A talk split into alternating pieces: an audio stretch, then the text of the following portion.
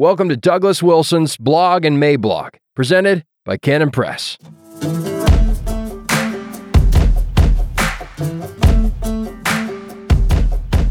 Rotify and Your Kid's Immortal Soul, January 10th, 2022. Introduction.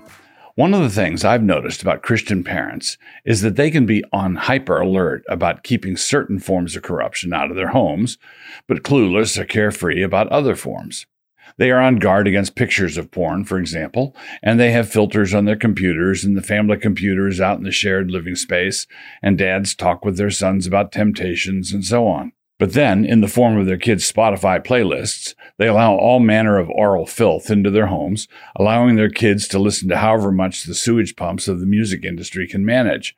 This is like being really careful to lock up your house every night, at least on the side facing the street, while leaving the back door unlocked with all the windows open on the back alley side and with the curtains blowing in and out invitingly. First, the standard.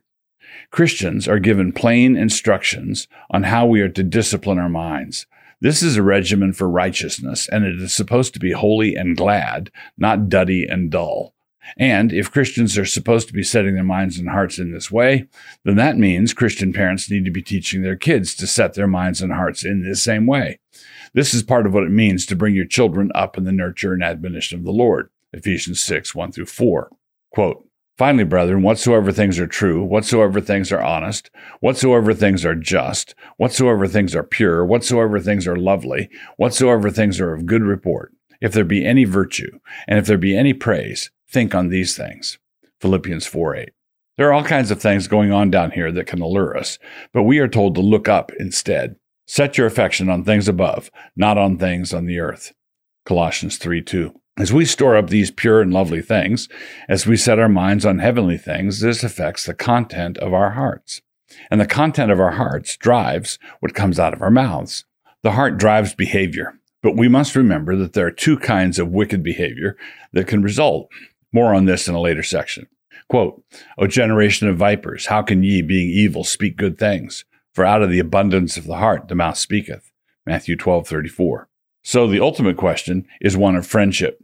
Do you want to be friends with the world or friends with God? You need to choose because you can't be both. Ye adulterers and adulteresses, know ye not that the friendship of the world is enmity with God? Whosoever, therefore, will be a friend of the world is the enemy of God. James 4 4. And now, by way of contrast, now read over those passages just cited and then ask yourself how they might comport with the fact that your teenage daughter is currently in the process of memorizing the following. You selfish, I hope you and burn in hell for this Eminem cleaning out my closet.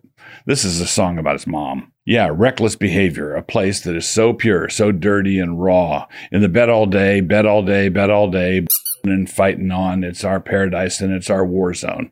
Zayn, Pillow Talk. Do me right, do me wrong, I'll still sing the same old song. Solely had, overrated. no kidding. These are samplings from some very non hypothetical playlists. And so, how is this not a form of catechesis in the ways of a liquid and diseased corruption? Now, big towns have always had the wrong side of the tracks. There have always been seedy places to go. If someone wanted to chase corruption down, there were always places he could go to find it. But Christian parents need to come to grips with the fact that corruption is now chasing your kids down. Each one of your teenagers today is walking around with Bourbon Street in his pocket or in her purse, and in many cases already downloaded. You are driving off to church and your inexplicably sullen teenagers in the way back, AirPods in, preparing his heart for worship by listening to effing on the blim blam N word in the vocative plural, a practicum, how to check. The first thing you don't want to do is assume that everything's quite all right with your kids because you might well be quite surprised. I have seen numerous situations where genuinely nice Christian kids, when it comes to their music, have all the discernment of a five gallon wet vac. So the first step in learning how to check on them is to decide to check on them. You really need to. Go to Spotify and type your kid's name in the search bar. Near the top, the menu bar will have something labeled Public Playlists. Click on that and then navigate to the available playlists. Click on one to open and then run your cursor down the list of songs. As you do, the songs that your kid should not be listening to will have the word explicit pop up. This is a sign that Spotify is more on top of monitoring things than you've been. They are willing to tell you what songs you should keep your kid away from, and it also serves the alternative purpose of telling your chumpy teenage son what songs to gravitate to.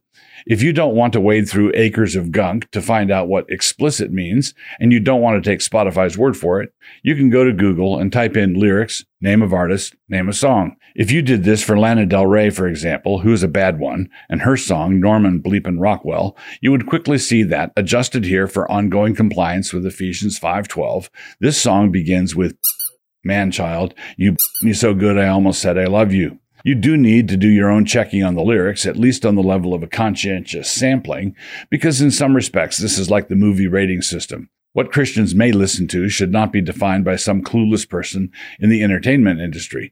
After all, if you go and look, you will see that they label Sweet Home Alabama as explicit also. They are not always helpful, in other words. So let them flag things without letting them define things. But if you are talking about the average pale white Christian teenager, the chances are pretty good that 98% of the explicit ratings in his playlists are of songs that the algorithms of Spotify placed in the raunchy bucket correctly. The way to filter out explicit content is easy. First tap home, or if you have premium, tap library. From that place, tap settings. From settings, tap explicit content. There will be a place where you can turn off allow explicit content. When you do this, the songs that fit that description are now grayed out, and it is not possible to play them. The player will skip over them. That means that if your kid has done this and goes over to listen to a friend's playlist, which has 75 songs on it, but he can only play three of them, the chances are pretty good that your kid needs some new friends. Either that or you need to give that kid's parents a heads up. They may be in the same position you were in. This is because young people today are routinely tempted by things that their grandfather didn't find out about until his second year of medical school.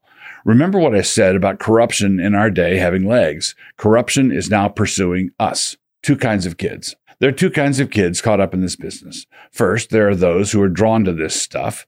They know what they like, and this is what they like. When the devil speaks to them in his native language of lies, they understand him and they follow him. For this group, their damnation is already well underway. This kind of kid is drawn to this kind of vile behavior. It is bad, and that is why he wants it. The second kind of kid is being badgered and pushed into it, pressured into it. They do not have a natural affinity for the corruption, but they are really afraid of coming off like some kind of goody two shoes. Their folly is not so much what they want to become as it is what they want to avoid being accused of. They are not drawn to the stench itself, but they are repelled by the lies that are going to be told about holiness.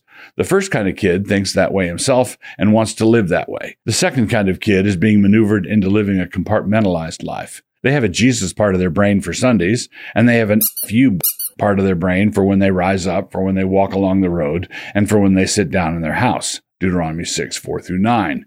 Their temptation is not that of actually becoming a gangsta, which, if attempted, would be risible, but rather that of becoming a pasty white hypocrite, the kind with inert worldview thoughts somewhere in a storage room in his head. That one really is achievable. We do it all the time. Now, obviously, in the abstract, no sin is to be preferred over another one.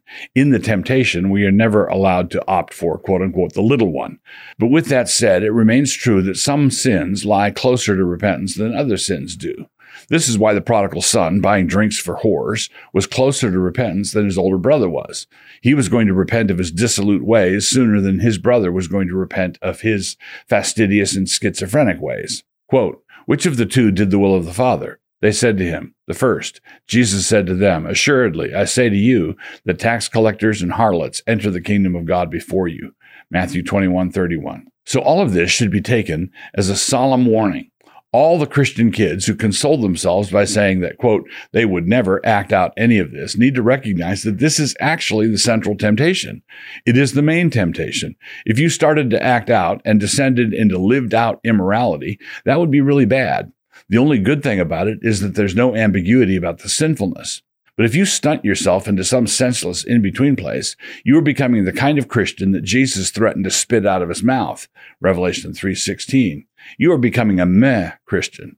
Like we needed more of those? But some are going to respond to all of this by saying something like, look, it's just music. Our generation listened to some pretty crappy music too, and we turned out okay. Out of 100 Christian kids listening to this stuff in 20 years, 90 of them are going to be Christian moms and school teachers and doctors and lawyers and pastors, and the world will go on. Calm down. The problem with that reasoning is that we didn't turn out okay. There are millions of professing evangelical Christians in this country, and we nevertheless let Roe get imposed on us. We let Obergefell get imposed on us. We let the tyrannical lockdowns get imposed on us. And we continue to allow our evangelical leaders to represent us with an etiolated gospel centeredness that keeps the gospel at the center of a little tiny box that we store in the innermost recesses of our being. So when it comes to maintaining the form of religion while denying the power, 2 Timothy 3 5, we are the champions. We are living in a generation when Brave New World and 1984 and that hideous strength are all simultaneously descending upon us visibly, and we are still led by celebrity theologians who look at dystopia and call it democracy. And that is why we are somehow content if 90 out of 100 Christian kids growing up are willing, when they are grown, to still have the word salt printed on the side of their box. But the Lord Jesus is looking for something else from us, and that something else is actual saltiness. Quote, you are the salt of the earth. But if the salt have lost his savor, wherewith shall it be salted? It is thenceforth good for nothing, but to be cast out and to be trodden under foot of men. Matthew 5:13. For more from Doug on the topic of music, check out his book, Church Music and the Other Kinds. Available now at canonpress.com.